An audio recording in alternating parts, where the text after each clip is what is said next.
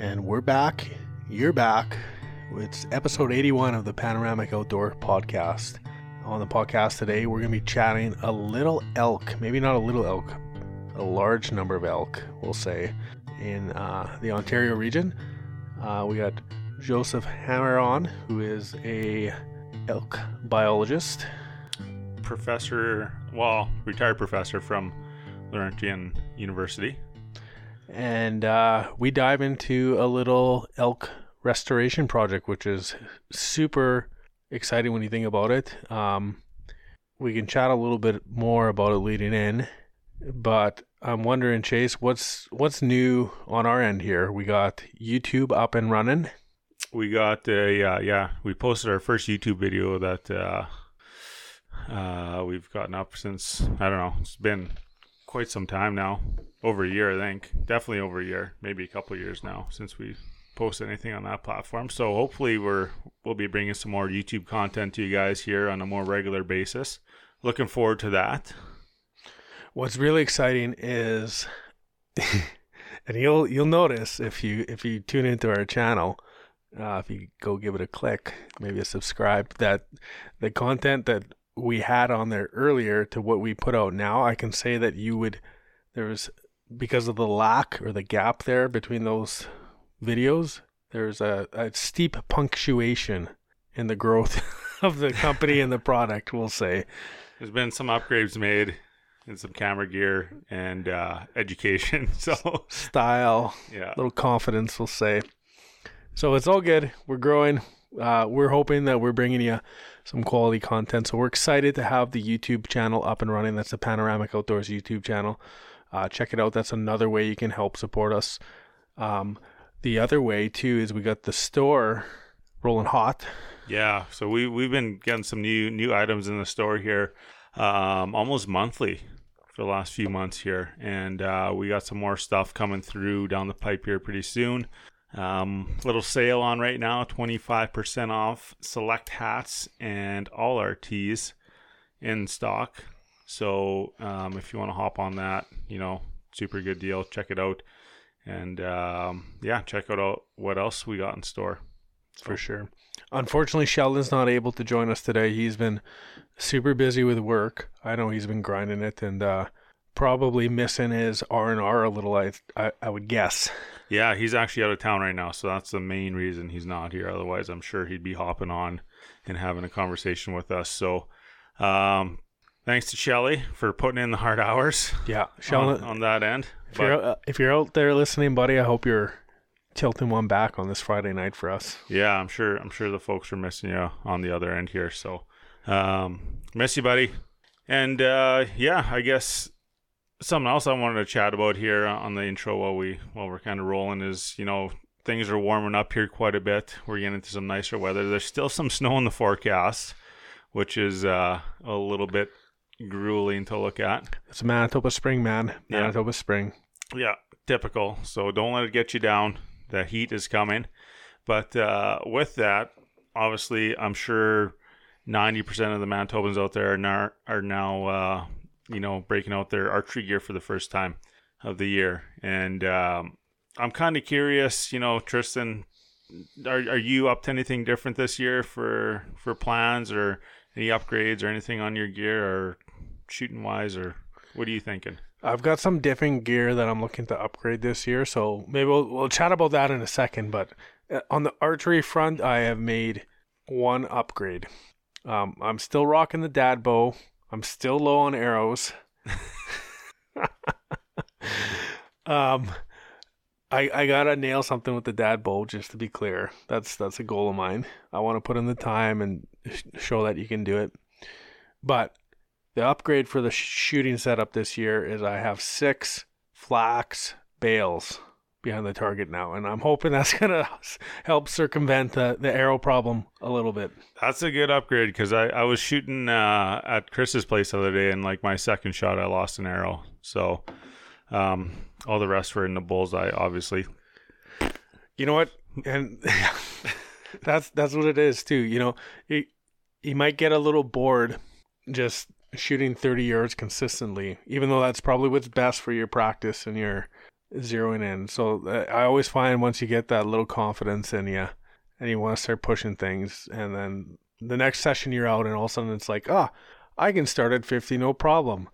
I was shooting great from 50 last time I was shooting. So first arrow goes and it doesn't, you don't hear any sound Yeah. after you release it. Just kind of a whoosh. Into the darkness Yeah. or the grass, whichever. So if you're if you're complaining about the amount of space that you have to shoot, maybe maybe I've seen some folks shooting like uh 20 yards into their garage, for example, because that's what they're that, that's what they're afforded. They're putting in the reps. Good job. The downside of having some more of that rural space is that you'll lose an arrow or two for sure. Yeah. Yeah, I've seen our buddy uh Stu Thompson there. He was pulled his archery target out of like uh, I'm not sure if it was his house or um, a garage or what it was, and put it on this little porch he had, and he was flinging arrows Yeah. right at that thing on the deck. And I was like, man, there'd be some arrows in the wall if that was my place. Guys probably never lost an arrow though. no, I guess it certainly ups the uh, Accountability. the accountability and the I'm sure the focus a little bit. You know, it's you don't uh, drop that focus too much if there's a little bit more on the line than just an arrow. yeah. How about you? Are you aside from losing an arrow at Chris? What's your story there for the gear? I do, uh, yeah, I do want to upgrade some stuff. Um, I'm it's obviously most lots of it's going to be uh, budget dependent, but um, I'm I'm gonna need to get some arrows this year, and I've been watching some U- YouTube videos, and I think they totally messed me up, man, because uh, some of the videos I've been watching, they're they're really dialing in the arrows and looking at the straightness of them and like the the the spine and and how to properly fletch these arrows, which end to fletch them at. Uh, which end should be your broadhead end, and which should be like your A arrow group, your B arrow group, and your like mystery backup arrow group, which which are really like not even that bad compared to some of the arrows I'm shooting. I'm sure. man. So I, I know that feeling because I get particular about hand loading. And I'm like, oh man, I need to like weigh each powder out to the the granule, and I need to trim the cases to the the micrometer or whatever the you know the terminology is there. But on the other hand, with the bow, I'm almost ready just to go back to aluminum arrows and be like, I can straighten these things if I need to. I can probably put that through a side of a bus. yeah, yeah. So that that's I mean one of the concerns with the carbon arrows is like every time I miss a target, I'm like, oh, there's a little chip in this one. I'm not sure if I should be tossing this one again. Yeah. And then uh, so yeah, so with all that arrow business, I'm I'm now I'm looking at uh, at fletching setups to fletch my own arrows. Should I do three fletchings or four fletchings? And then uh, I think I'm gonna just go ahead and invest in some some new broadheads this year, some sharper ones. Uh, I, I was pretty disappointed in, in the sharpness of those muzzies that uh, that I ran last year. So I think based on some some conversations that I had, I'm probably going to upgrade to like the some sort of G5 product that are literally laser sharp broadheads, and uh, yeah, I just hope I can draw back and shoot something next year. So That's the thing, man. I the that's a that's the mission with the dad bow is that the the equipment has not failed me yet. uh, Aside from that time I dropped my bow out of the tree, that was not good. But it, it's about me not being able to put myself in the right situation so far. hmm That's been the the downfall. It hasn't been that my I ha- can't shave with my broadhead. yeah, I get I get wanting to minimize risk and stuff like that, but sometimes I feel like we work ourselves up so much about like everything's got to be perfect in the setup, and if like if you talk to Dad about what he would have done, he would have laughed at us. He's told us straight up what he would have done. Throw that bow in the garbage. get out there with the rifle. yeah, what are you spending all your time in a tree stand with a bow when you got a perfectly good rifle? yeah, exactly. well, he makes a strong argument. Yeah. Yeah. Totally. I've, I've had that conversation with him before when I was hunting archery in rifle season. Yeah. Oh, you would have had that thing if you would have had the rifle for sure. Yeah, probably would have. Yeah.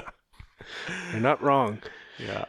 But you know what? I, I shouldn't be too hard on you because like gear wise for me, what what I've been looking at lately too is like uh, I I need a, a set of boots for like early season hunting. Um, I've got like insulated ones that I'll rock for like that kind of October range, and I've got the real late season ones that we can use for the, the rifle season that I've never had a problem with. I think you bought me that pair from Cabela's years back, and they've been awesome. Um, but I've had a heck of a time finding this early season boot, something to like hunt elk in for the archery season, or um, do a lot of that uplanding in early on, and something that's not insulated. So Cabela's really didn't have much, and w- when I was checking on, I'm really s- scared to buy a boot online, Mhm. so I just don't want to pull a trigger. yeah. Um, I've gotten some like recommendations from folks, but I couldn't really find much. So I started looking at like some of the hiking places, and I was starting to find stuff that maybe fits the bill a little bit more. Um, but when I went to go try some of these things on, I went to four different spots. None of them had any stock in. Nice. So I was like, this kind of defeats the purpose of me driving around Winnipeg trying to Yeah. You just burned fifty dollars worth of gas. yeah to try these things on like i got my foot sized which was helpful i guess but i like you, you know you want that boot to fit good you don't want to like Yeah. Yeah. You want a good pe- piece of footwear for, you know, putting on those big miles. yeah anyways i landed up buying one online Nice. so And it's 10, bu- 10 bucks to send it back it'll be here on wednesday i got the Vasque St Elias um, from what the reviews i saw they were good it's kind of got like all leather construction so it should be a little bit more rugged than some of these other ones nice. and it's still waterproof.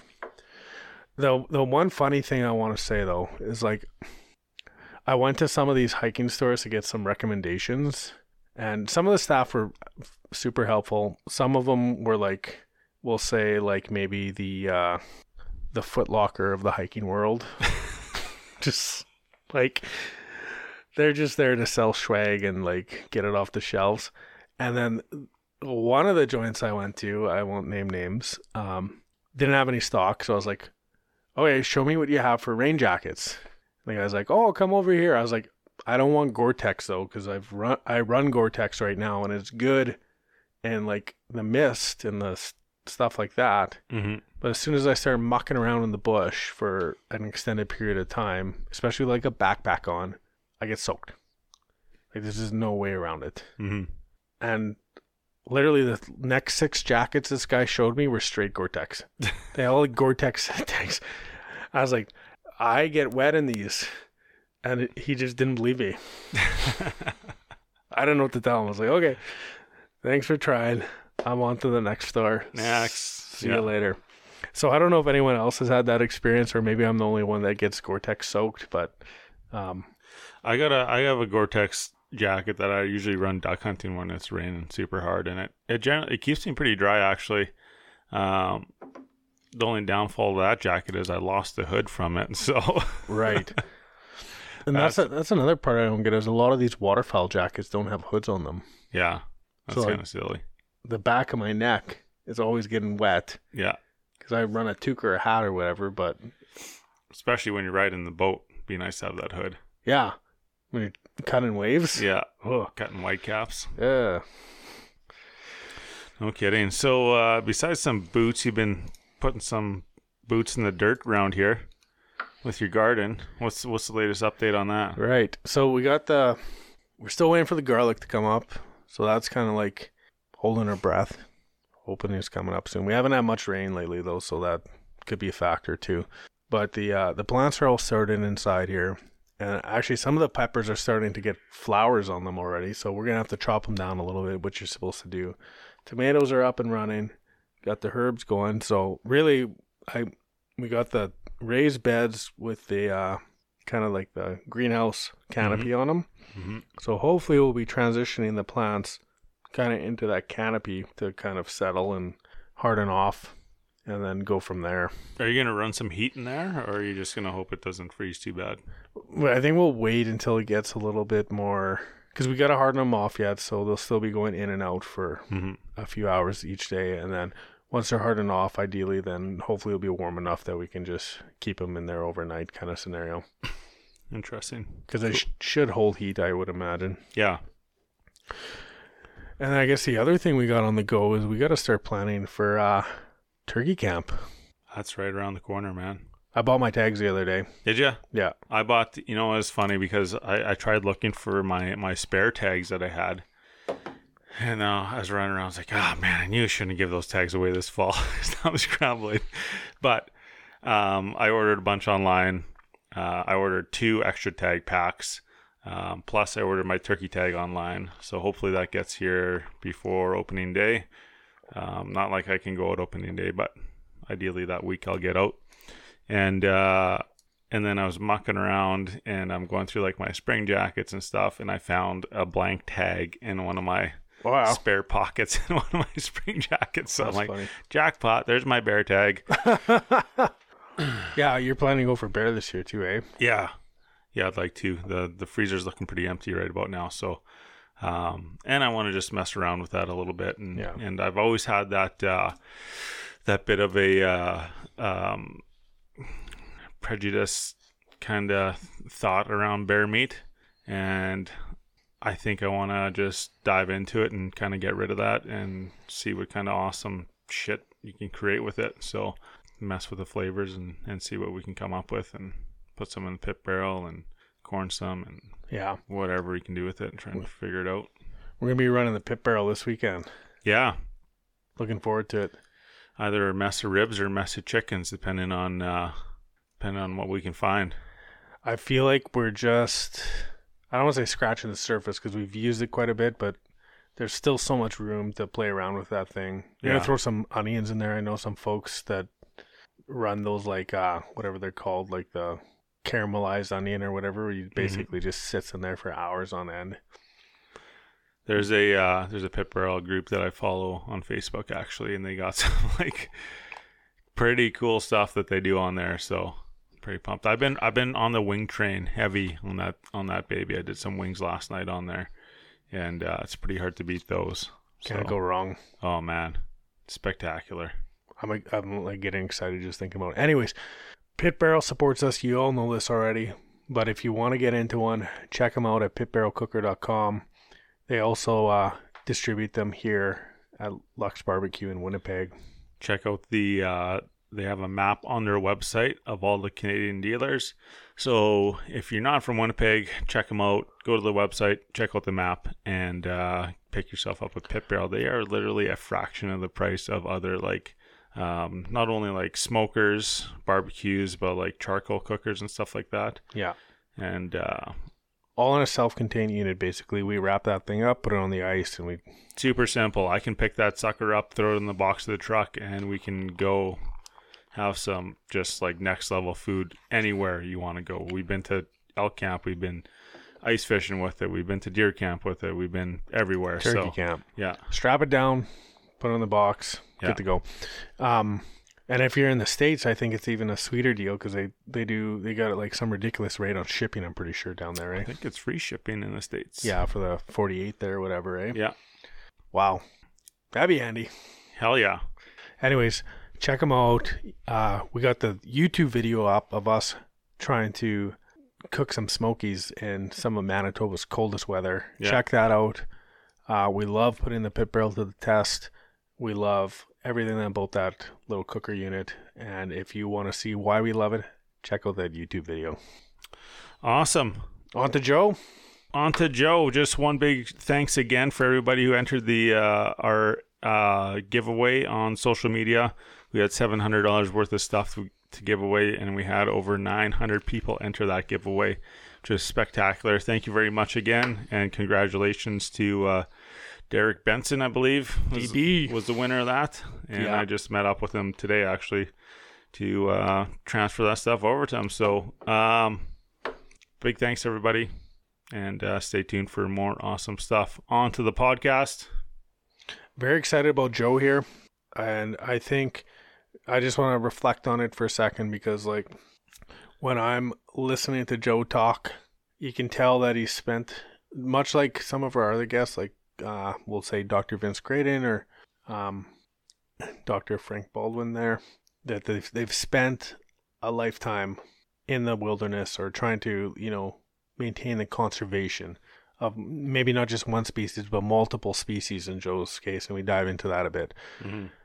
And it, we get like this real behind the scenes journey of what it's like to try and bring a species back or try to bolster that species Mm-hmm. in an area and why that happens and how that happens. So that's something I, I didn't know before. So that's I'm really excited for this podcast because I think we get a good peek of that. Yeah, I, I really like this uh, um, talking with Joseph because you know we, we get a lot of there's a lot of conversation around around stuff in the western provinces and elk and, and everything, and I think this gives us a pretty good look into some of the stuff that can happen east of the the Rockies there and east of Alberta kind of thing. So um, super cool conversation.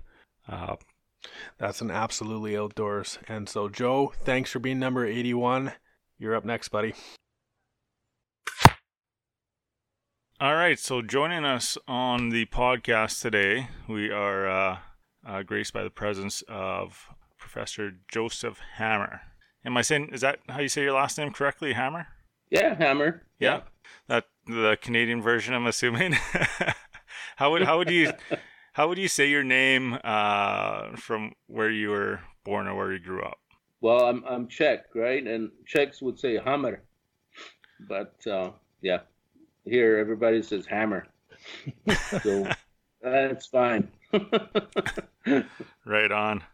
And uh, if anyone listening to the podcast today has ever uh, did any research on Joseph before uh, before the podcast or know Joseph, he's certainly uh, has a large list of um, animals, species, uh, biology topics that you've you've studied.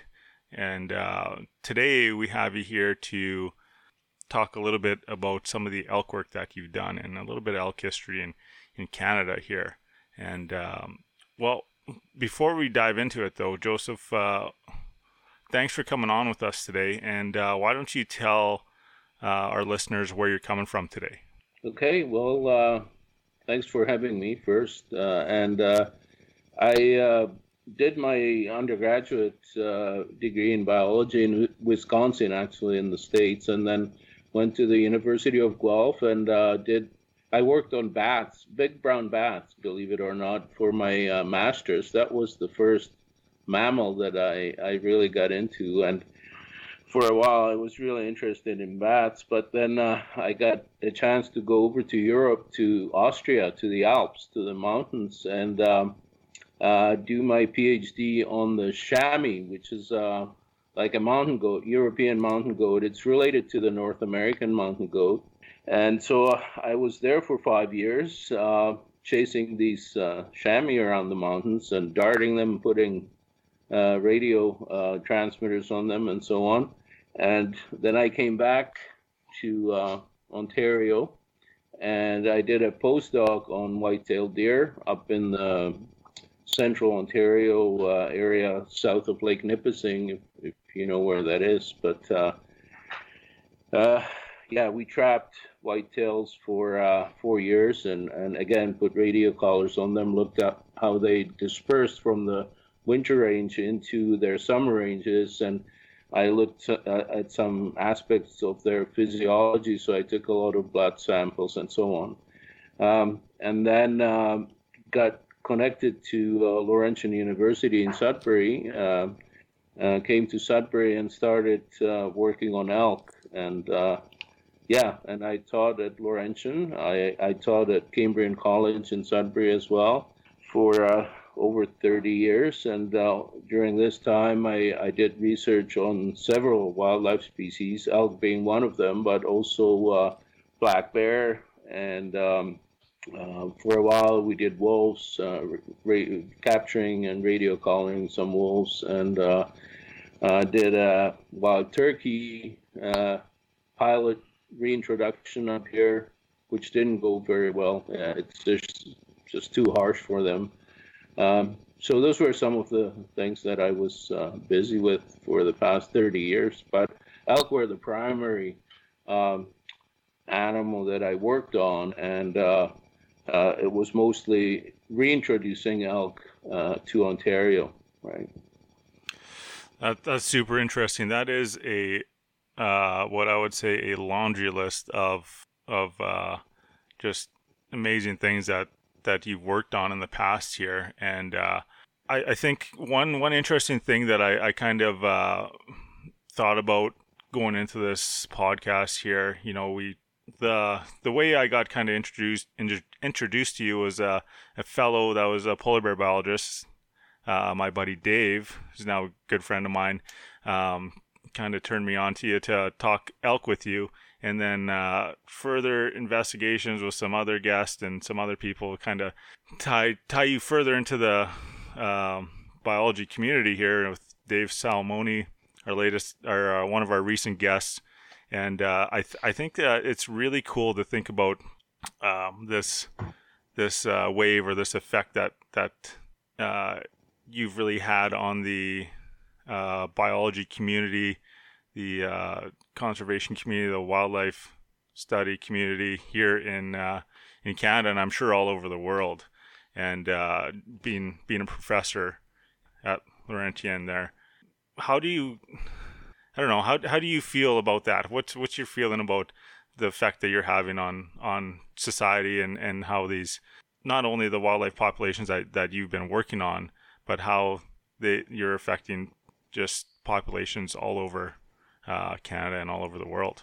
Well, I don't know how widespread spread my influences on populations, but I certainly uh, have influenced some individuals, and and it's great to see people like Dave uh, uh, at you know who has gone on to a really good job with uh, uh, with the government, and he's going on. I understand now for his PhD, and I've throughout my career as a professor, I've had you know individuals uh, like that that I have kept touch with. I, I'm still in touch with people that I taught 20, 25 years ago, and uh, yeah, it's it's it brings a lot of satisfaction to to you to see that uh, these people actually went on and, and tried to uh, uh, in some way you know emulate or, or follow in your in your footsteps. And uh, yeah it's uh, I, I love to be around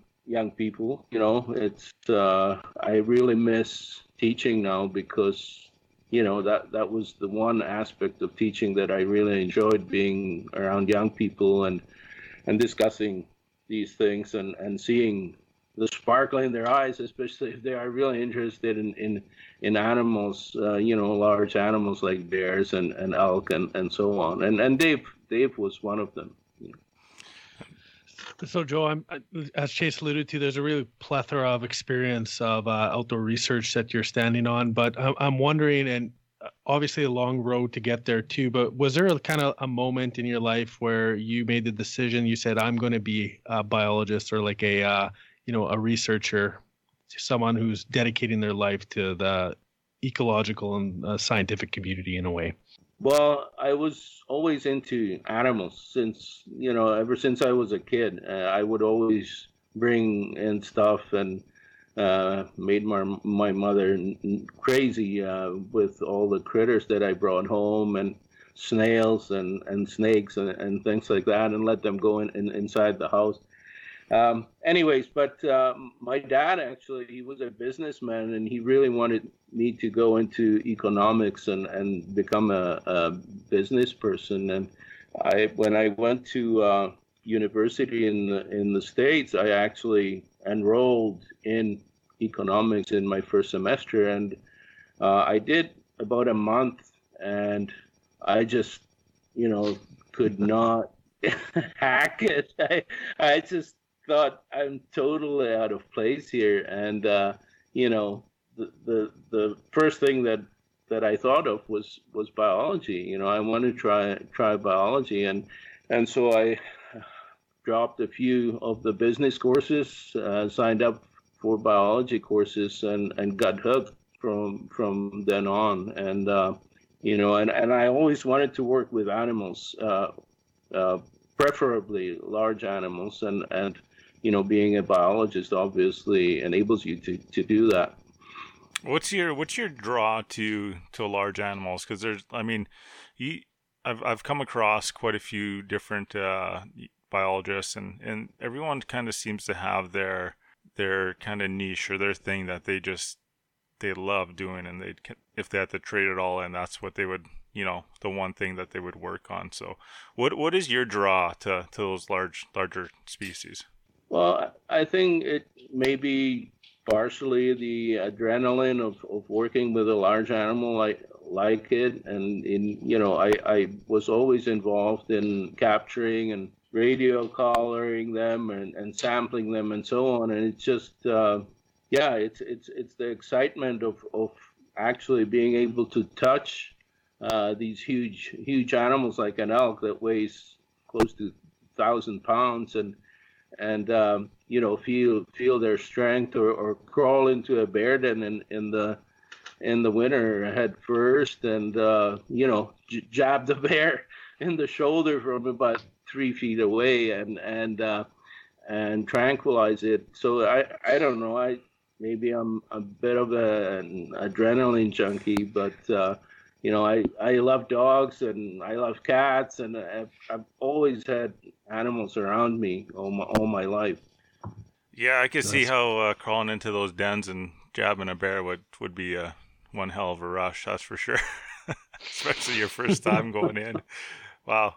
Um, interesting, uh, amazing, amazing history there. Um, I kind of want to carry on to what uh, what we the the main bulk of the the podcast here, and uh, we brought you on today to talk about the work that you've been doing with elk in Ontario. Um, but uh, but first, before we dive into that, I think uh, you would be the perfect person to uh, give our listeners here a uh, a great introduction to how elk were first came about into America and uh, a little bit about their history and their their population uh, increases and declines and, and the significant events that kind of molded um, our populations to what they are today.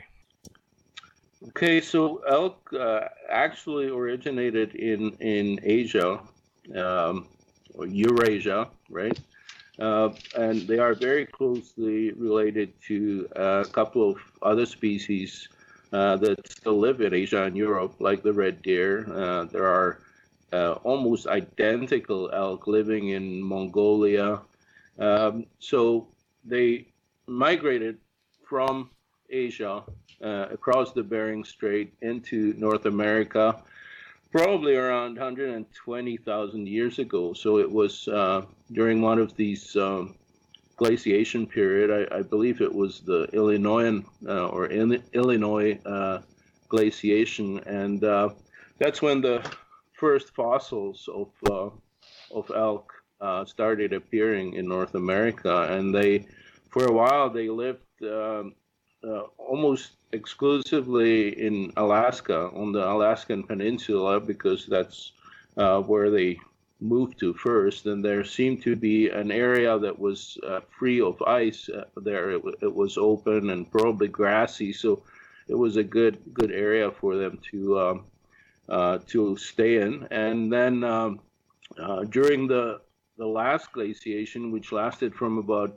70,000 to about 15 or 12,000 years ago, uh, they seemed to uh, move gradually down onto the continent, and you start finding fossils right across uh, North America. So uh, elk basically spread uh, all through the continent. Uh, from one coast to the other, right through the Rocky Mountains down to Mexico, uh, and uh, when the first Europeans arrived, no one did any counts, right? There were no surveys of elk or anything like that. But just from what they were seeing, the, the sheer numbers, uh, they estimated that there may may have been about 100 million elk uh, in on the continent at that time, right? So, you know, that's that's a that's a huge number. It's a huge uh, mass of, of animals, and then, within about 400 years, uh, to uh, the turn of the 20th century, uh, they were decimated, uh, and only about 100,000 uh, elk uh, were left on the whole continent. And it was mostly through colonization. It was, uh, you know, the destruction of habitat, massive hunting just for meat, you know, basically slaughtering them for hides and meat. And, um, you know, they estimate in, in uh, 1922, uh, there were probably somewhere between 80,000 and 90,000 elk left on the North American continent, and uh, most of them were in parks. So they were in Yellowstone uh, National Park and the Grand Tetons uh, National Park, and and the rest was in, in Canada. And Canada still had some uh, you know wild populations, but again they kind of retreated into the mountains, into the more remote areas. So from then on, from the 1920s on, uh, you know, people realized that uh, they were wiping out elk, and, and in the eastern part of the continent, they were totally wiped out. So uh, in Ontario, for example, the last elk was killed um, in 1893, uh, and it was close to, to where I am right now. It's uh, an area north of North Bay, uh, Ontario, which is about 100 kilometers from from uh, the French River where where I live, and uh, so that was the last elk that was legally shot in Ontario. And after that, they may have seen, you know, there have been a couple of sightings at the turn of the century, but by about 1910, there was absolutely nothing, nothing left. And so in the 20s and 30s, they started uh, reintroducing elk uh, back uh, onto different parts of their former range. And uh, in the east, it was Michigan and Pennsylvania that were kind of the pioneers in uh, restoring uh, the elk populations. They're, they were the first ones to bring elk back to the east from from western North America. Joe, and can I stop you there? I got, I got... populations now. Sorry. Yeah, I got a few questions if you don't mind before we keep uh, rolling along too far because uh, yeah. that, that's such a rich history you just described there. Um, mainly, so when the elk first came across the the the ice bridge there, I'm guessing they migrated with a bunch of other animals and uh, and the humans followed them. Is that kind of uh, the situation there? Like probably some tribes followed these this large migration wave across that ice bridge? Yeah, I think the humans came came in much later. Um, the the I guess oldest fossils that you find in in Alaska uh, that were signs of any human life were probably about fifteen thousand years ago. So, you know, okay. elk were already here for uh, you know hundred thousand years uh, before people. But uh, yeah, uh, people did eventually move across as well. Yeah. And obviously, elk were one of the, the sources of, of, food and, and hides and clothing and, and uh, ornaments uh, for their, uh, for their um, uh, clothes and so on. Right. So I'm saying this a little bit tongue in cheek, or I'm asking this a little bit tongue in cheek, but are are elk an invasive species then, or are they just naturalized at this point in time? Would we say, or are humans really the invasive species in this equation here? Well, technically, uh, both are invasive because they have they have both invaded the continent. Uh, but you know, you have to ask yourself, what are uh, non-invasive uh, species that are left in North America? Because uh, during the interglaciation periods, you had these this megafauna here that were mammoths and and uh, giant sloths and saber-toothed tigers and and um, cave bears and so on, and, and none of these species exist anymore. And, and those were probably the endemic or, or native uh, species to North America. Uh, and of course, you have a whole scale of smaller uh, mammals. Uh, some some of them have have been here for a long, long time. But yeah, uh, it's, so it's that, hard these days to say what is invasive and what's not invasive. Humans are definitely in, invasive species. so building so on that, spread all over.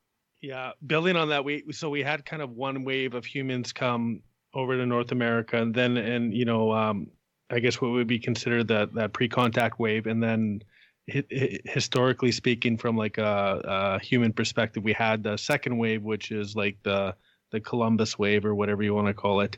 Um, and you mentioned that that was a real force in kind of driving down elk numbers. What was kind of like the what was the harvesting or the the scientific or whatever the the means are there that kind of worked against the elk uh, as that second wave of humans started to come across. Well, there was obviously a need for meat for for the settlers or the armies that were invading and, and so on. And and elk live in large um, herds, right? Just like bison. And bison were wiped out. Bison were actually much worse off than elk, but uh, very similar in their social habits, right? Living in very large numbers. So it's it's easy to, especially if you have firearms, you know, if you have guns and, and horses to, to chase these animals on, uh, to just go and, and slaughter uh, as many as you want in, in one one shot, sort of. Uh, so, you know, people uh, found it very easy to, to hunt these animals for meat and uh, took advantage of it. Why Okay. has why has there like uh I mean everybody knows about the great herds of bison and uh that once roamed North America, but like it wasn't until like later years in my life that I found out that there was these massive herds of elk roaming around. And and maybe uh you might not know the answer to this, but why why is that almost like a a not as important fact in history? Is do you have any Do do Thought elk on get the same cred as bison? Yeah. you're asking. pretty much? well, I don't know. I, I think bison are probably a sexier animal uh, for people than an elk is. you know, they are huge and, and they uh, just their appearance. You know, they have this this uh, um, beastly uh, beastly appearance, and and elk are much more graceful and. They are very similar to, to deer, you know, which are familiar to people, and so they are not that that special, I guess. Uh, bison is, is a very special uh, looking animal. You know, it, it, it is related to, to cattle, to, to cows, but it looks totally different, uh, you know, than, than, than a cow does. Um, so I think that people somehow uh, idolized uh, bison much, much more than, than the elk. And uh, also, I, I think the original First Nations um, worshipped the bison much more than they did, did elk, right? And they depended on on bison much more. And uh, uh, when when they lost uh, them, and again, it was mostly due to uh, the European uh, uh, settlement, and and Americans actually wiped out bison on purpose to take the food away from the native tribes that were at war with them, right? Um, so I guess in the folklore and, and in the history of the colonization of, of the United States, especially, uh, the bison played a much larger role than, than elk did.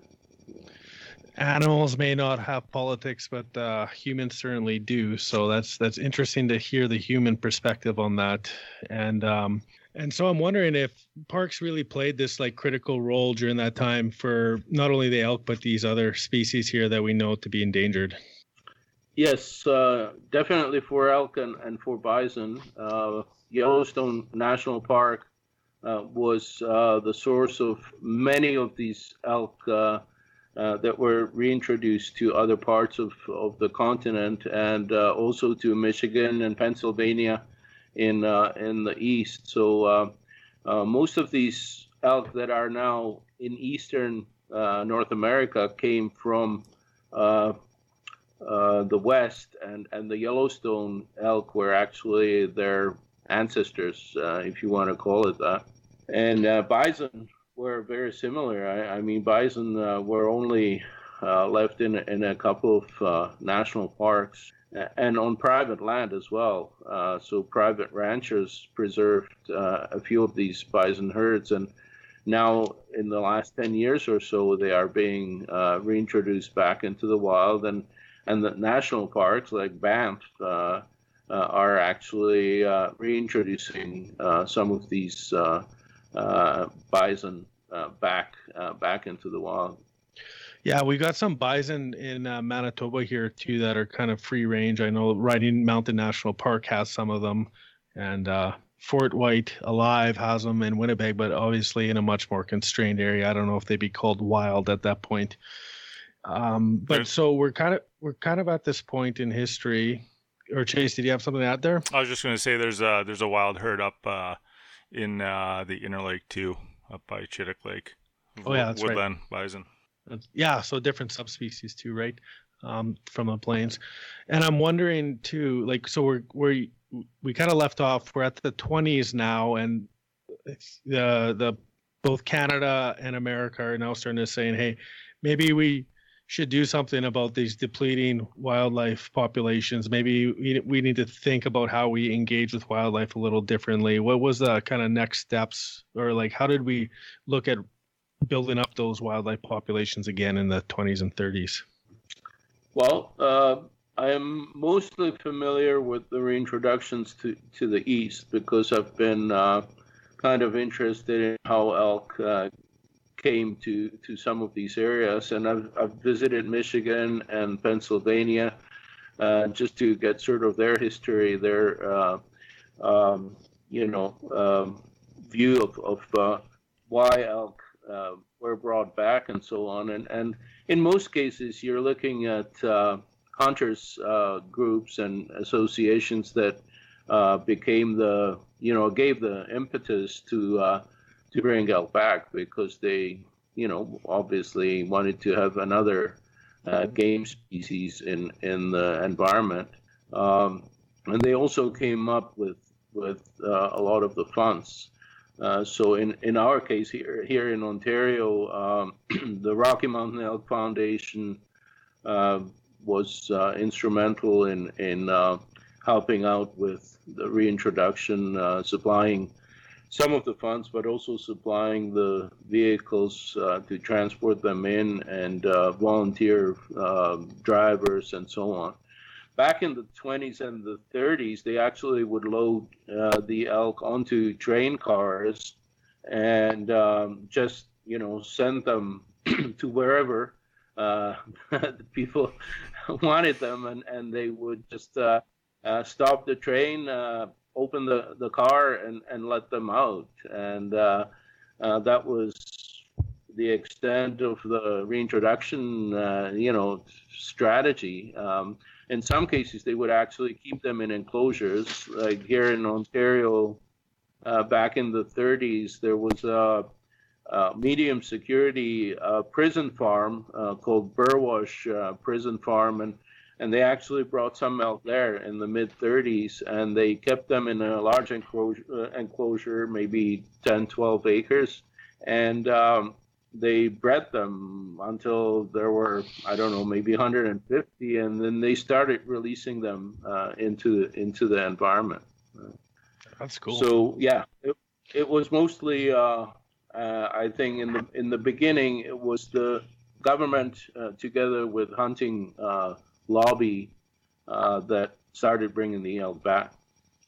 Does that train car program still exist? Because every time I walk past one of this spots in my park that's right next to me. I'm like, man, I feel like there should be some elk in here, but uh, my my partner just laughs at me. But like, I'm guessing the train car program's long and gone by these days.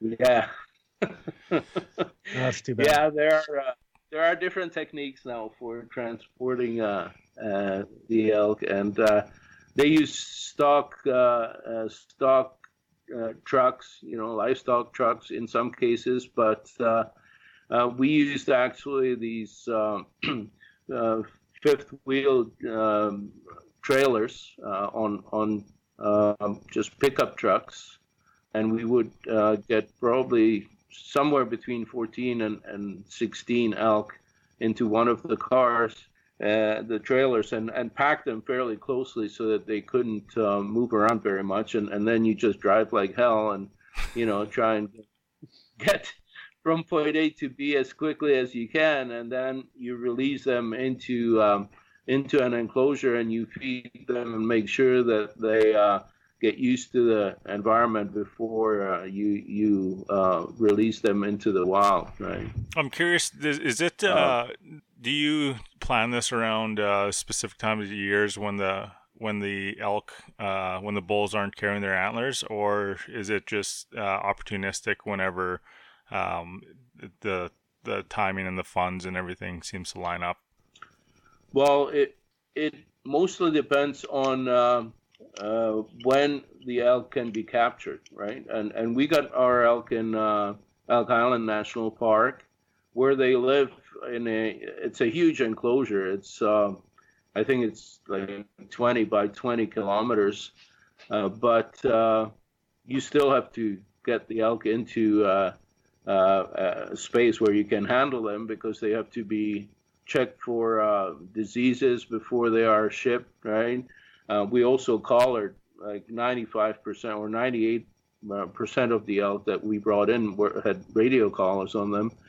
Um, and we ear tag them as well. So you have to get them into these uh, traps first, corral traps, where you can get maybe 15 uh, at a time.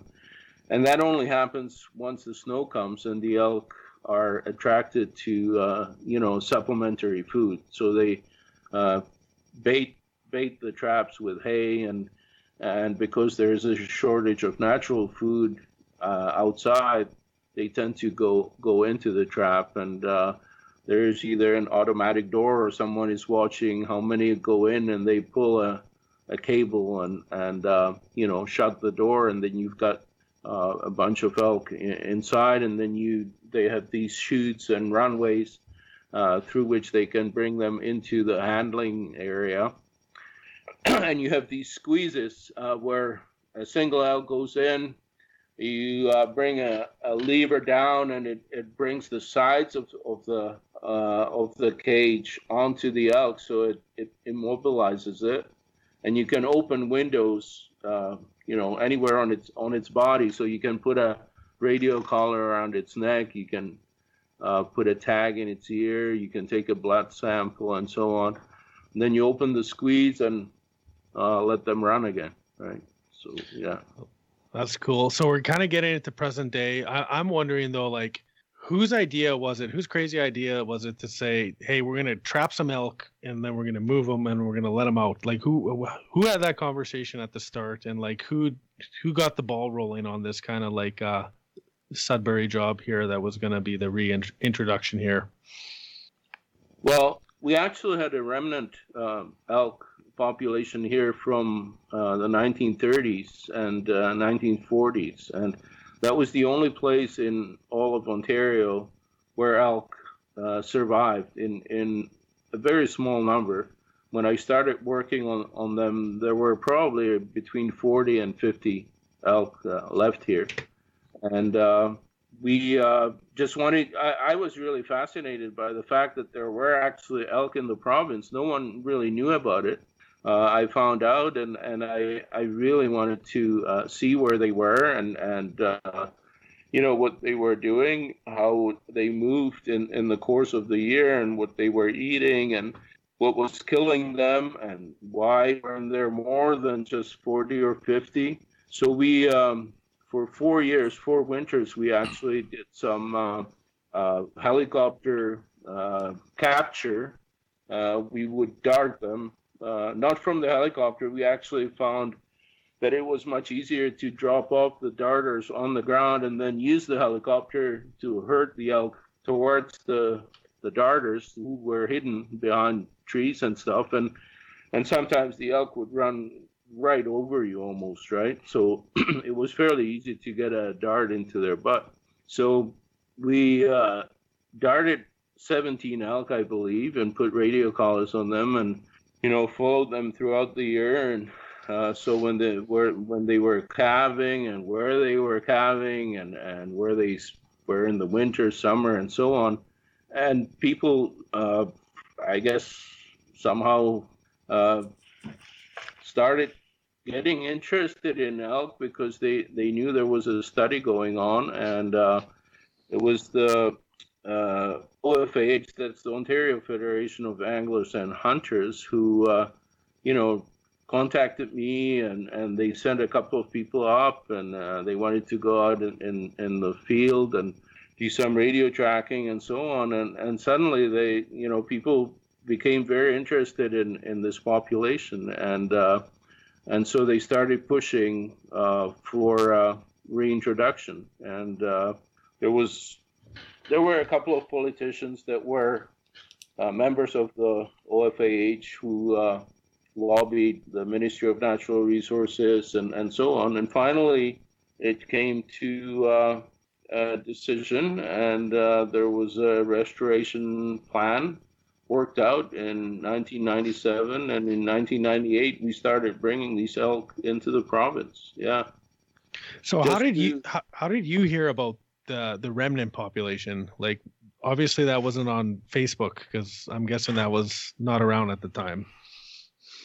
No, I actually when I was at Guelph uh, at the University of Guelph and I was working with bats, uh, one of the profs there, one of the wildlife biology profs, uh, mentioned, uh, I guess during a conversation that there were elk up close to to Sudbury or around the French River, and you know, I, I at that time I thought it was a joke. Uh, I, I didn't think that he was for real. And uh, so when I did come into this area, I asked about elk and, and whether it was true that there were some uh, around. And, and people, actually, the ministry employees, uh, Ministry of Natural Resources employees, confirmed that they occasionally see elk when they fly moose surveys, right, with the helicopter. And so that intrigued me even more and you know i started looking for funds to uh, to get up there and, and rent rent a helicopter and and see if i could i could find uh, some of these elk and and we did uh, you know and and then i had a, a friend uh, a colleague at work uh, he actually worked at the college um, who was really uh, into elk as, as well and he helped a lot. He he uh, raised a lot of funds, uh, approached a lot of different agencies and and groups, and, and so we were able to get enough money uh, together to uh, to fly, uh, you know, for four winters. And, and helicopters are not cheap. I mean, you're paying uh, those days around thousand bucks an hour, right, for for helicopter time, and and we would go up at nine in the morning and finish usually around three in the afternoon. Uh, and you were lucky if you got three elk in, a day. You know, and if if you had a good day, you you darted three elk. I don't think we ever got more than that. So they were so spread around and you know uh, hard to find and, and then hard to actually uh, get the dart into because there weren't too many of them. Yeah, and the pilots in those helicopters are very suspect too. Let's be honest about that.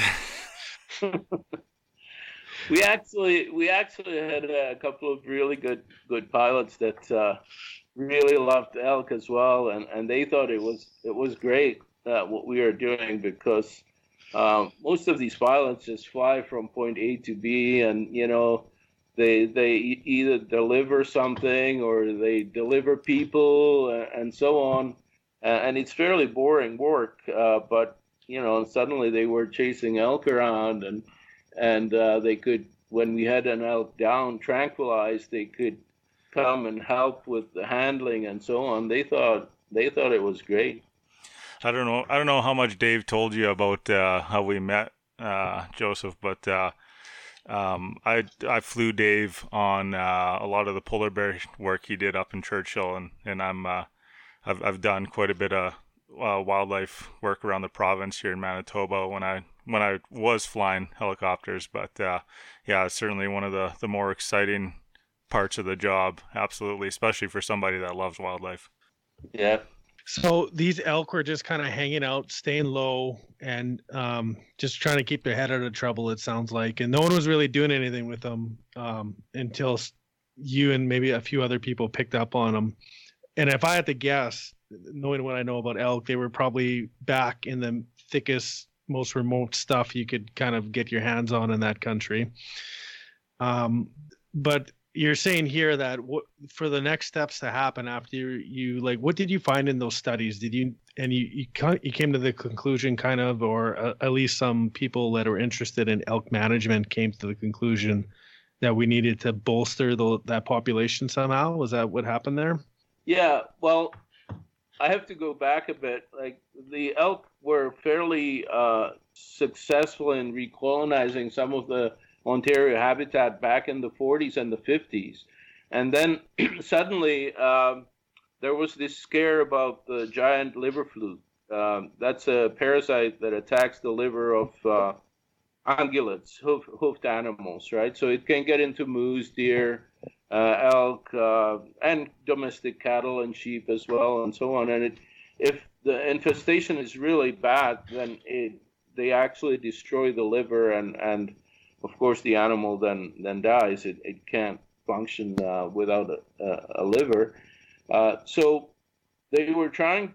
They were seeing uh, these large uh, infestations of this liver fluke, especially around these areas where the elk uh, were being reintroduced and kept in, in enclosures. And uh, when they killed a few of them, they they realized that that these elk were quite infested and uh, they were afraid that this uh, parasite would spread into uh, domestic uh, animals, cattle, sheep, uh, bison that were kept at the same facility, and, and so on. So suddenly there was a, a, a big turnabout, you know, in, in, in the opinion about elk, and uh, they started slaughtering them uh, on site. So uh, elk were persona non grata for, for quite a while, and they were hunting elk for 30 years uh, from the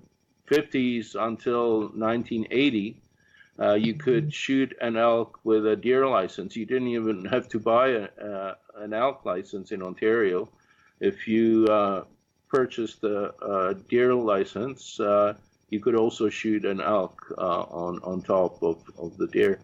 So suddenly, you know, even though there were quite a few elk in certain areas already in, in the wild, because of this this um, hunting uh, effort, uh, they were pretty much wiped out in, in 30 years. And and uh, by 1980, there was only this small pocket left in, in this area. And as you said, these out here, they just hid. They went into the most uh, godforsaken parts of the Precambrian Shield, uh, you know, hiding uh, on islands in the French River Delta and under the conifers and so on.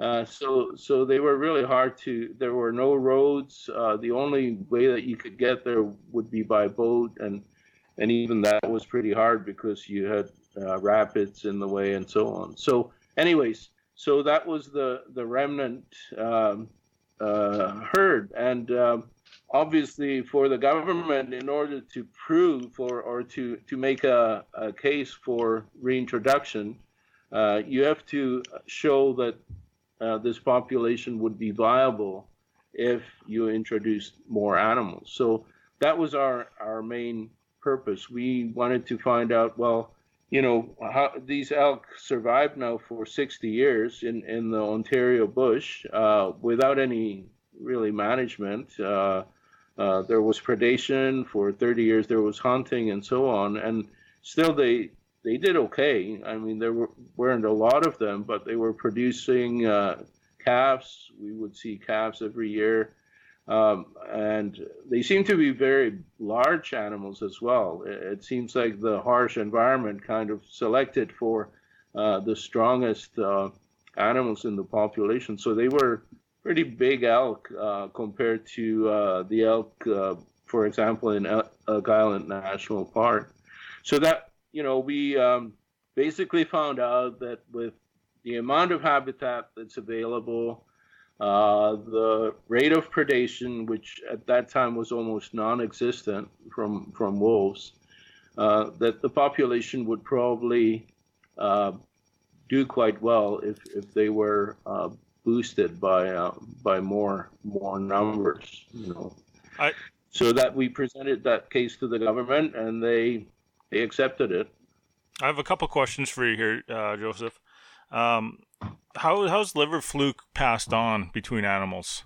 Okay, the liver fluke has an intermediate host uh, in the snail. Uh, like, mm. it's an mostly an aquatic snail. Uh, so what happens is that uh, the uh, liver fluke eggs get passed out in the feces, right, in the droppings of, of the elk, and then they develop into larvae and go into the water. They swim in the water and get into aquatic snails, and then elk graze in, mm-hmm. in sort of the semi-marshy areas and so on, and they pick up these snails with the vegetation, and then the snail burrows through. Uh, sorry, the larva uh, burrows through uh, the wall of the intestine and gets into uh, the bloodstream and, and ends up in, in, in the liver, and there it develops into a mature um, fluke which is a worm, kind of a flat worm. It's about an inch and a half long, the giant liver fluke, and, and maybe an inch wide and uh, yeah, and they they reproduce there and pass on eggs, and and the cycle starts uh, all over again. So, hmm. in areas where um, there's a lot of wet, you know, grassland and, and so on, and, and there are a lot of snails, uh, this liver fluke gets passed uh, from one animal to another very very easily. Sounds sounds very similar to the the life cycle of uh, brainworm, which is a bit of a hot topic uh, throughout the province here right now also yeah i was just yeah. going to say it's, it's interesting how the conservation models evolve because here in manitoba now we're looking at killing off white-tailed deer to protect the moose populations in some areas so it's it seems like you, you trade one for the other sometimes or uh, it, it, it blows my mind to think that we would have at one point thought of killing off a bunch of elk because it was uh, they they thought it was going to tear down the populations of these other cervids right so Yikes. Uh, well, they thought that the elk actually brought the liver fluke from Alberta with them, which was false because uh, they later found out that uh, the liver fluke was endemic in all of the ungulates in Ontario, uh, in moose, hmm. in caribou, uh, especially, and also in white-tailed deer. So the, it has always existed, but no one ever looked for it. And if you don't have very high infestations, it does not affect the animal very much. But if you pack a lot of animals together and they keep passing the stuff, uh, you know, uh, to one another over and over, then you get very, uh, you know, uh, high infestations of these parasites, and then yeah, then then uh, you you've got a problem. So as soon as the elk get out of the enclosures and they spread onto the landscape, there's no more uh, problem with the liver fluke. Uh, the problem was only in those breeding enclosures, right? Hmm, interesting. Yeah. Um, and as we talk in, into the conversation here and um, talk about your studies on Ontario, um, you're talking about some of the terrain and some of the habitat that these elk are living in. Can you paint us a bit of a picture uh, for the listeners here as to uh, some of the uh, the habitat, obviously, and some of the what the landscape looks like where these elk populations are surviving? Yeah, so we are on the uh, pre lower Precambrian Shield and uh, in the Great Lakes St. Lawrence uh, uh, forest, which is a, a mixed forest, uh, mostly, uh, I guess, typical of of like southern, south central Ontario and there are white pine and red pine. Uh, mm-hmm. those trees are the, the most prominent uh, trees on, on the lower Precambrian Shield. But it, there's a mixture uh, also with hardwood. So you've got uh, sugar maple, red maple, white birch, yellow birch, trembling aspen, uh, large tooth aspen as well. So it's it's a mixture of both conifers and uh, deciduous trees, and it's a varied topography. A lot of um, uh, rocky uh, ridges, uh, you know, change in elevation. So you you've got wet, kind of marshy and swampy uh, areas, and then you've got high um, elevation ridges, and uh, you would have oak, red oak on those, and uh, the elk actually like acorns in the in the fall, so they would feed up on those ridges. Um, and in, in the summer, they go down into the lower uh, elevations and feed mostly on ground vegetation, on, on grasses and, and herbs and so on. Yeah.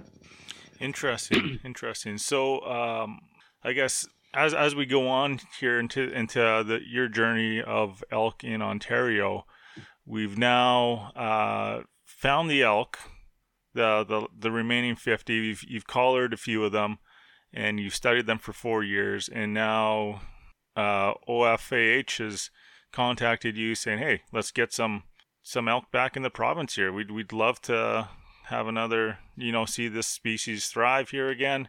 Um, what what kind of steps did you take from there to to get this reintroduction happening?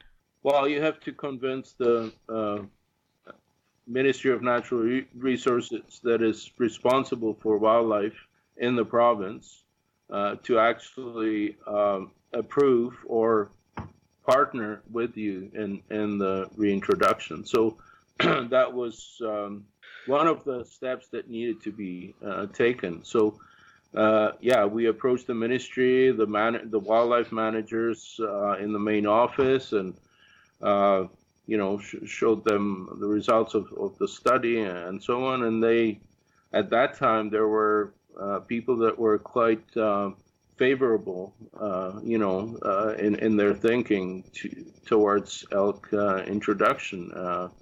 and so we started the whole process of you had to uh, first uh, look for suitable habitat in, in the province. So uh, habitat suitability uh, index was one of the first steps that, that we had to go through. And you just map, you know, you uh, GIS uh, mapping for, you know, suitable areas. So you didn't want very high human population. You didn't want agricultural areas because there is traditionally conflict between elk and, and farmers, right? Elk tend to walk through fences and, and feed on crops and, and so on. Um, you didn't want uh, fast flowing rivers because uh, elk tend to go through the ice uh, uh and drown uh, in the winter uh, quite a bit.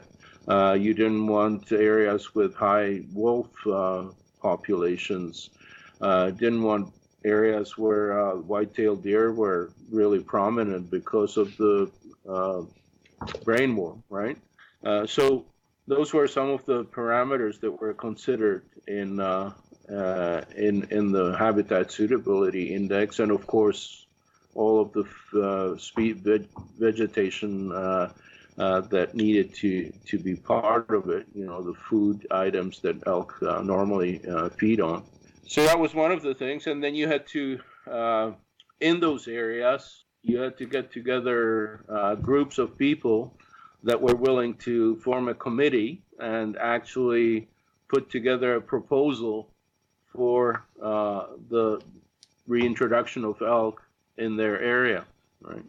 So again, they had to go through public uh, public meetings.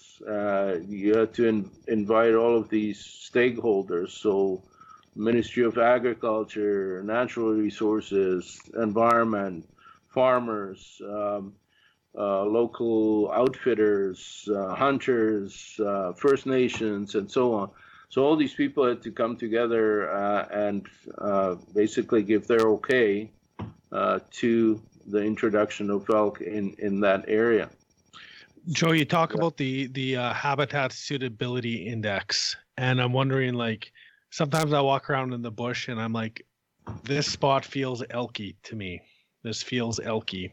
Um, most of the time I'm wrong, but I'm I'm guessing you you might have a better sense of it. Like, do you ever get like a spidey sense or something that this is like elk should be here, or this is where elk uh, live. Does that happen to you?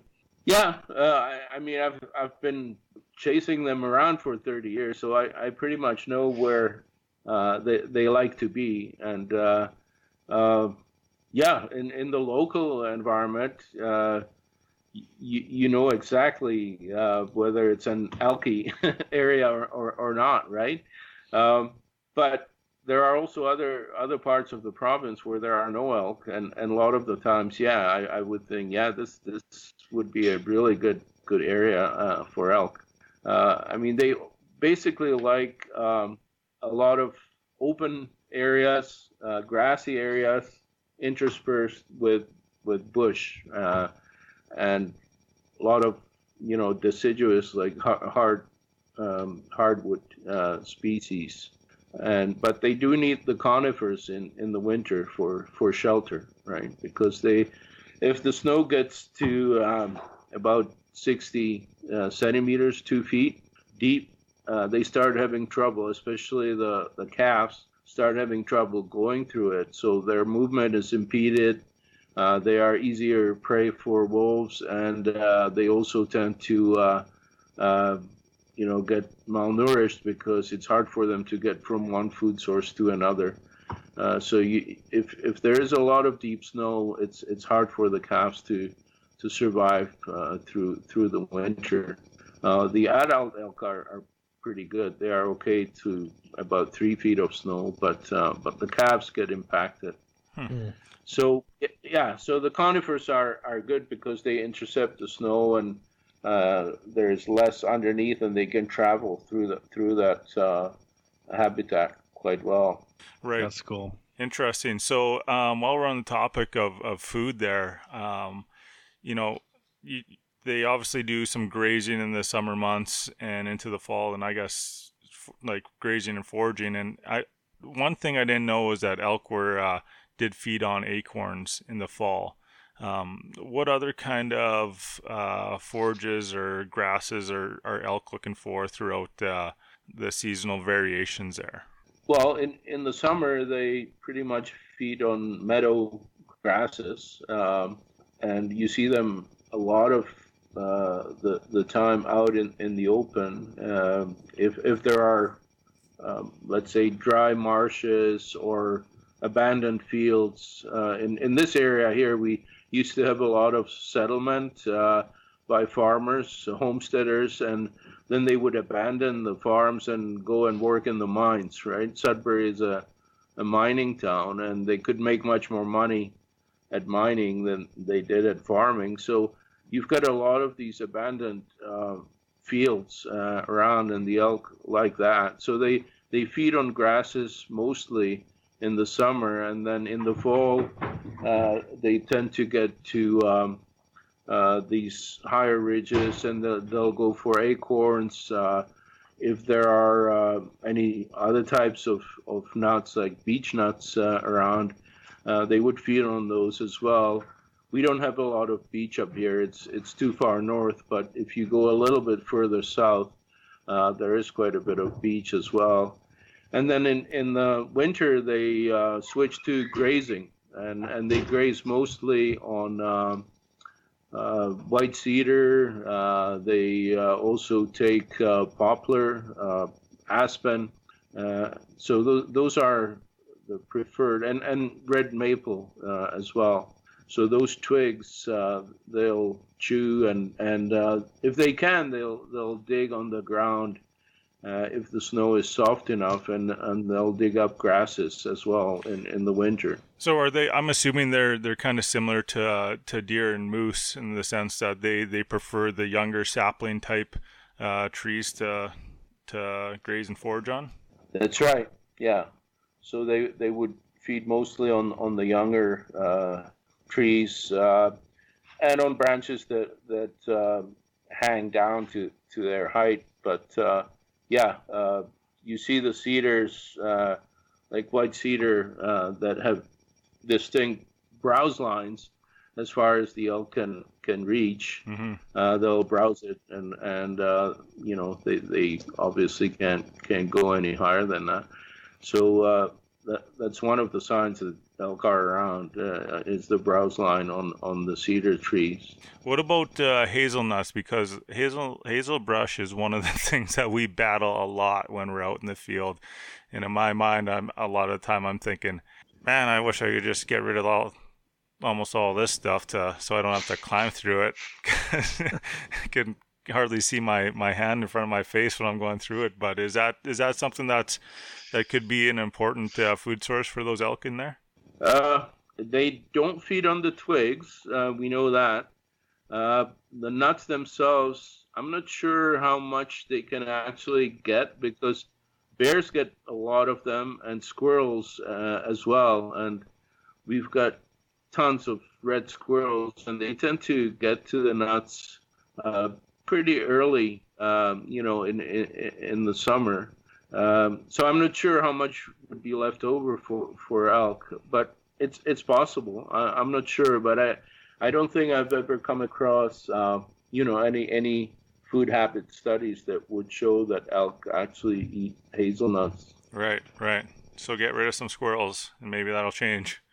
Yeah, yeah. maybe it's the shell, the hard shell. You know, it's yeah. they don't like to uh, crack it and we're, we're so we're kind of at the point here too in the in the story here where we've got enough political will we've got enough research to kind of get moving forward on things. So now's the time to catch these elk and move them were, were you there for like the the capture part of this or did someone else do it and you were kind of uh, following along later?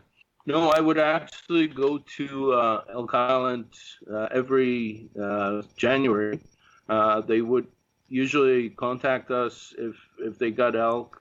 Uh, as soon as got they got around 50 uh, to 100 elk in in their uh, traps and corrals, uh, they would you know contact us and tell us to uh, to come and get them basically. So we would organize a convoy of trucks and uh, we would get anywhere from I think the least we got in one transport was about 29, and the most was close to 60. Um, so, yeah, so so we would go out there. Uh, I actually drove out a couple of times and flew out once or twice, and um, I was part of the processing of the elk. So they are already captured. They are in enclosures, but then uh, they chase them through these uh, and into the squeezes and that's where you know I, I would come in and put the radio collar on them and, and put an ear tag in and there would be a vet that would uh, take a blood sample and, and do the the scratch for uh, bovine TB. You know, they uh, uh, that's just to, to see if there is an immune response uh, to uh, to to the virus after about three days and yeah, so all these things would be done uh, inside the um, the squeeze, and then they would be processed. Uh, you had to wait for three or four days, I think, to uh, for the test to uh, be completed for a disease, and then you would load them into the trailers and head to Ontario uh, with them. So yeah, I, I was part of that. We we had four shipments of elk uh, to this area, and I was part of uh, every single one. So I. How, actually, how, many how many elk did you move in total? Uh, to this area, we moved 170. Wow. Uh, but in total to Ontario, it was six. Uh, no, 460. I think. Yeah. Wow. And that we that was all four, four release areas in the province, and we were one of them. Yeah. And that was all from Elk Island. It sounds kind of like this magical place, Elk Island, but uh, were all those elk captured on Elk Island? Yeah, yeah, wow. they were all captured there. They have bison as well. That's cool. And so, and the the, the elk after their release, they kind of mingle in like this elk hotel or something like that for about you, you say a couple weeks until they're they're settled down a bit and used to the environment. What was that feeling like when you finally like opened the fence and let him go? Was it like I, I imagine that's got to be one of the coolest things that a person could see, kind of seeing their their work come to a culmination like that. and uh, have these wild animals returned to their their habitat in some ways.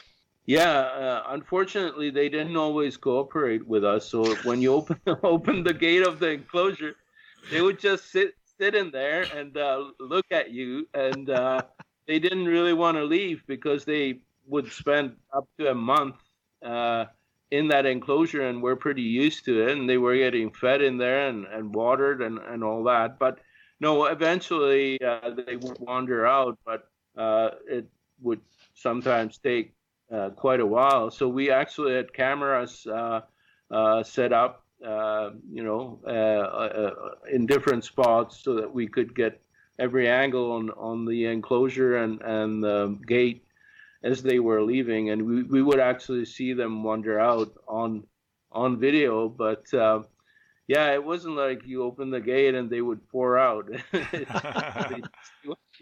they, were too used to uh, to that environment, and uh, they were reluctant to uh, to get into this new area that they didn't know know at all. Right? Yeah. Maybe I watched a little too much Disney in my time there, but yeah, that, that's that's cool to hear. So aside from the uh, the uh, the what do they call that now? That the failure to launch kind of scenario that you just described there. Were there any kind of surprises through this journey of uh, reintroduction that you encountered? Any complications or something that you were kind of like, huh, I didn't think that was going to happen, but it did. Yeah, we had a couple of things happen actually. The first shipment uh, of about 50, uh, 50 elk, we used one of those stock uh, trailers, right? Those large trucks that you see on, on the highways with uh, livestock in them, and and uh, and they just had too much room in there. And uh, every time that uh, the truck would stop to gas up, and, and they had to spend one night uh, on, on the way in a, in a motel, the elk would kind of mess around in, inside, and they would pile up in, in, in one of the corners away from wherever there was a person close to the truck and they actually got uh, a, lot, a lot of them got injured uh, on on their legs because they would step on each other. Uh, so when we released them into the enclosure here in Ontario, we noticed that uh, you know a lot of them had lesions on on their legs, and uh, some of them had had swollen legs and so on, and and uh, they got in, infections as well because they were obviously stepping into their feces uh, in the in the truck and, and so on. it, t- it takes about two days for uh, you know for uh, uh, the convoy to get from Elk Island Park to uh, where we are. So they spent quite a bit of time in the truck. So yeah, we had we had some problems. We had to treat some of them with antibiotics. You know, isolate them from the rest of the group. we had a few mortalities, about four or five, uh, from that first batch, uh, right in the enclosure from infections. So that was something that we needed to uh, correct in, in the uh, subsequent uh, releases, and that's when we went to those uh, fifth wheel trailers, and we used smaller space, less amount of elk per trailer and it worked much better. You know, they were packed in there; they couldn't really run around and step on each other. Uh-huh. Uh, and as long as you got them in uh, quickly, you know, to uh, uh to Ontario, uh, they were fine. The first shipment also had a problem because there was a huge uh, snowstorm, like a whiteout, in, in somewhere in in Manitoba, and they had to stop for quite a while, and it was very cold and uh, some of the wounds got actually frozen. You know, the mm. where they were injured uh, on their legs, so that contributed to to the, problem as as well. Uh, you know, so yeah, you you run into uh, snacks like that, and and obviously you learn from from your mistakes. Uh, they also uh, told us that in the park that you could do a hard release, and hard release is basically uh, what you descri- described. You open the doors of the trailer and let let the elk run out, right? And and uh, you rejoice and uh, cheer and and so on. But uh, uh, we were kind of uh, reluctant to do that in the middle of the winter because you're transporting them in January and uh, you know there's a lot of snow. It's very cold. But we thought uh, on one of the releases we would try a semi-hard release, and we uh, we kept them for only five or six days, and then opened the the enclosure and let them go in in January, and and it was a mistake because they dispersed all over the place. They weren't acclimatized to the area. They weren't used to it, so they just uh, you know it was like shooting into a, a flock of, of birds and a lot of them did not make it. Uh, we lost uh, probably, I would say, 60 to 70 percent of that shipment, and again, it was close to 50 animals uh, before the end of March, uh, and you know, calves, cows, and so on. A lot of them got uh, uh, killed by wolves because they were weak. Right? They just kept going and going through the snow and not feeding, and uh, the wolves had a really easy time of, of getting to them. So another mistake. Uh, then in the next two sh- uh, shipments, we kept those animals for at least a month, uh, if not two, until the snow was already, you know, going away in, in March, at the end of March, and uh, you know, then we would let them go, and and they were used to that that particular site. So they would not disperse that much. They would hang around, go back even into the enclosure and, and feed on the hay and, and so on, right? Yeah, that's interesting because like uh, lots of the conversations I've had with um, uh, biologists, you know, they tend to say that elk is a elk are very like robust, resilient animals that uh, you know in their environment they can they can handle quite a bit. And and uh, that some of the studies show that like you know that the I guess like uh, skeletal structural uh, investigations show like lots of broken bones that are healed and and all this stuff on on on these animals so they obviously can survive quite a bit but I'm, I'm assuming that uh, the added stress of transport in a new environment and it probably all weighs pretty heavy on these animals yeah, yeah, they were stressed, uh, quite stressed, and uh, you know, if you stress uh, the animals, then they are much more susceptible to infections and uh, and frostbite and so on. Yeah. So where the where are the elk at now, Joe? Like, what's the what's what's the count? What's the deal? Did they did they take off, or are we still kind of working on things here? Well, we're uh, they've been here for 20 years now, and uh, we've been following them pretty closely until about three, four years ago, uh, because uh, the Ministry of Natural Resources has kind of dropped the ball when it comes to elk management. They there is no budget for elk surveys, and uh, um, you know there's not much being done, no habitat management, and so on. So. Uh, in our area, at least, uh, the elk took off, uh, we we were up to maybe 200 elk in 2012, and it doesn't seem like much when I say we brought in 170, but we lost at least 70, if not more, of those elk that we brought in originally, right? So uh, we doubled the population in in about 10 years, 10, 12 years. So they were doing okay, and in in this other area, which is south of uh, Algonquin Park, um, more to the east uh, of Ontario. Uh, they were doing so well that they were estimating close to a thousand animals, and they introduced maybe 150 in, in that area. And they actually started hunting them there in 2011. Uh, uh, since then, there has been a, a controlled uh, hunt uh, of elk. Uh, they usually give out tags. It's a lottery draw, so you can apply for it. It's for residents only, so non-residents cannot uh, cannot apply. And I think the last number of tags that I checked was 55 uh, that gave uh, gave out uh, last year. That was in 2019.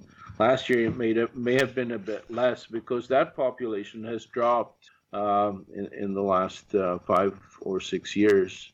And it seems to be the pattern right across, like in all of these four populations, including ours, there has been a, a decline uh, in the past three or four years in the numbers. And we don't know exactly how many we've got right now because we haven't flown any surveys for the past three years. Uh, but I would say that right now in the province we have at least 500 elk uh, among the four uh, populations. Hmm. Interesting. So, in in your time studying all these uh, this herd, um, what are some of the factors that uh, that you noticed that really affected populations? Like, you know, uh, when we talk about wildlife management, uh, in many senses, you talk about, you know, uh, the animals having good years, bad years, and and just having these factors that uh, play a key role in in uh, whether they have that good year or bad year. What what are some of that those those, those things that play into elk populations? Okay, so when we uh, studied that remnant uh, population that was here for 60 years or so, uh, we didn't see a single case of predation, which we thought was kind of strange. You know, we we didn't find any uh, elk that were killed by by wolves, but there was drowning through the ice uh, was was one of the major uh, problems, uh, especially in the French River Delta where it flows into Georgian Bay on Lake Huron. Um, there are a lot of different channels, uh, rapids, and so on. So the ice never gets uh, really safe uh, if it forms at all. And they tended to, uh, part of the population tended to hang around these, these islands right in the delta. And a lot of the times they would go through through the ice. And once a heavy animal like that goes through the ice, uh, it never makes it back up, right? And another uh, mortality factor that we found was um, train kill. So they would walk on the railroad during the winter, especially because it's an easy uh, travel corridor, right? They it, it gets cleared by trains and and uh, these special plows that they run on the tracks uh, every day. So they always had an easy way uh, from one spot to another on, on the tracks. And unfortunately, a lot of the times the tra- train would uh, would hit uh, you know, up to six, seven of them in in one shot sometimes. You know, so that was that was uh, a major uh, mortality factor in in that original population. Now, with the new ones that we brought in, predation suddenly became a, a pretty important factor because in Elk Island National Park there are no wolves and there are very few bears, uh, as far as I know, no cougars we don't have any cougars. Uh, uh, once in a while, you you hear of sightings here, but it's uh, yeah, it's very very rare. Uh, but those elk were not used to wolves, and we have you know pretty robust wolf population here, so the wolves were hitting them pretty hard, the new newcomers, uh, and uh, it took close to ten years for them to get you know smart to uh, to wolves and, and start avoiding them effectively. But they still they still get wolves still get uh, calves uh, in in the winter, and they get even some of the the cows. A lot of our collared cows got got killed by wolves. So predation now is is still a factor. Uh, the train kill is a factor. They still get get hit by trains. They don't drown as much anymore because the, their uh, range has shifted away from those uh, dangerous areas, uh, you know, where the ice was was too weak. And lately, we've also had uh, some indigenous hunting uh, of at least a couple of the populations, and you know that that is another contributing factor to uh, probably to the decline that we see in, in these herds uh, during the past few years. So yeah, we we we don't have any hunting. Uh, hunting is uh, illegal in our area, but uh, um, indigenous hunters can take uh, basically, uh, you know, wh- whatever they feel is is their their right to take for uh, supporting their family, right? So. Mm-hmm. mm-hmm. So some some real like uh, a lot of these things kind of compound or collude to to, to work against the elk in some ways. You've you've taken us through a, a history here of not only like uh, elk moving into to Canada, but also shrinking in population size from hundreds of millions down to 100,000. And then eventually um, efforts to restore those populations. And now here we are with a little bit of a question mark of what's going on with the elk in Ontario. I feel like so. What do you what do you think the future for elk in Ontario is here? Where what are you where where are you leaning on this? Well, we uh, actually just recently formed a, a group of uh, people that are really concerned about uh, elk uh, in the province.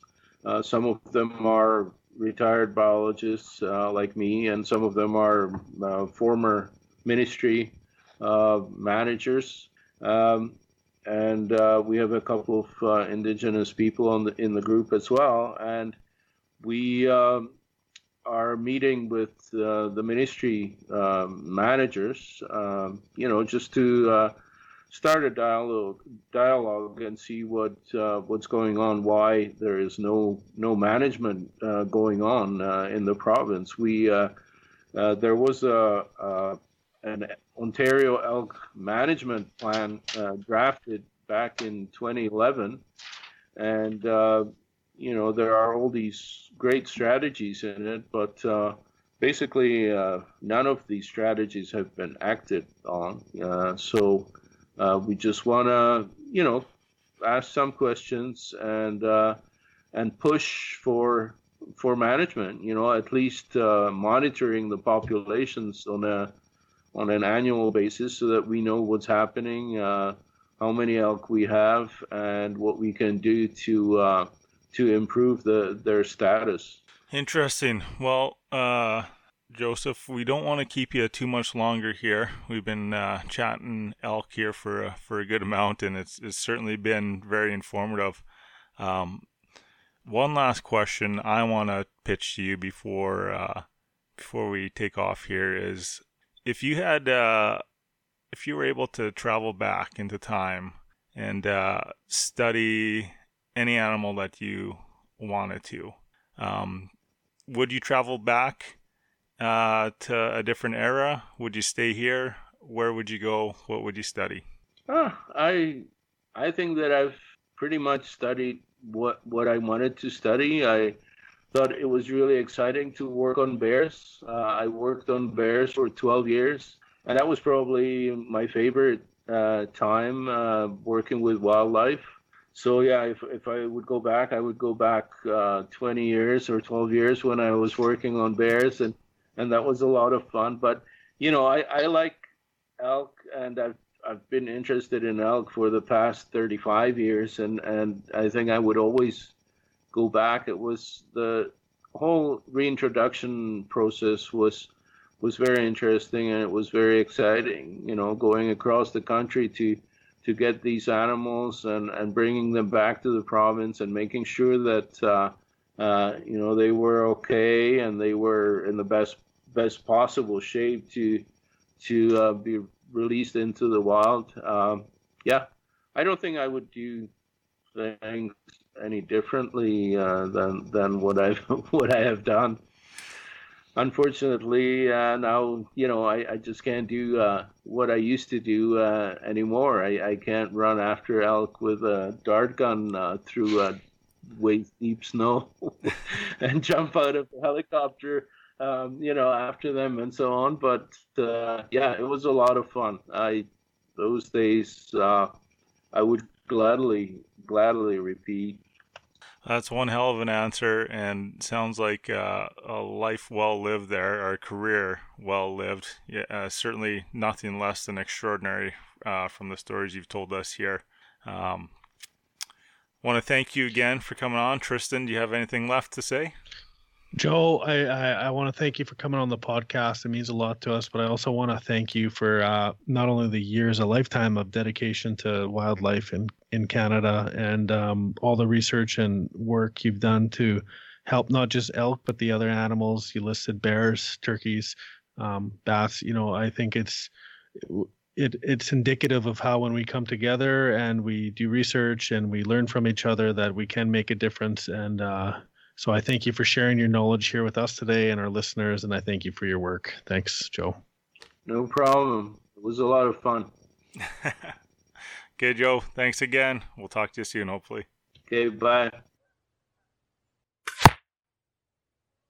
And so that was 81 thanks so much again Joseph Hamr coming on the podcast, and I think again, just want to reiterate like that behind the scenes view of conservation and restoration. Yeah, it's it's super interesting. I think with with all the conversations that I've had with uh, with Joseph, you know, this this elk project was a huge part of his uh, his career, but I feel like we're just barely scratching the surface with it with him too. So um, hopefully we have some future conversations around uh, many of the other things that he was involved in uh, in, in uh, wildlife. You know, totally. And then uh, oh, before we go, I wanted to mention uh, if if we had a wild goose sighting in Safeway at Selkirk. And when I say that, what I mean is I saw someone wearing our tan goose hoodie, and on my way out, I shot him a hey and gave him a thumbs up. so, and I said, nice hoodie. Nice. So if that was you in Selkirk, uh, shoot us a DM on uh, Instagram just to let us know who you were because you, you got waved down by some rando. Awesome. I also uh, received the photo, speaking about wildlife sightings, of a uh, a wild turkey today walking up the steps of the legislative building. so the turkeys are trying to say something, eh? They're coming to take over, man. Maybe we should set up a camp there. Yeah, wouldn't be a bad idea. Memorial Park. Yeah. Just cutting turkey calls. Anyways, thanks for listening, folks. That was 81. Again, ways to help support us. Check out the store, check out the YouTube channel follow us on social media. And if you know someone who's interested in what we do, maybe not tune into us, share it with them. Word of mouth has been a, a great thing for us too. So mm-hmm. if you're in doubt, word of mouth, I would say. Yeah, and don't forget to uh, like, subscribe, and leave us a comment on whatever platform you're listening to, folks. So before we let you go and before we see you again, I would like to remind you keep your knife sharp lines tight, and stick on the ice, or what's the last one there? Powder dry. Uh, yeah, measure twice, cut once. That's right.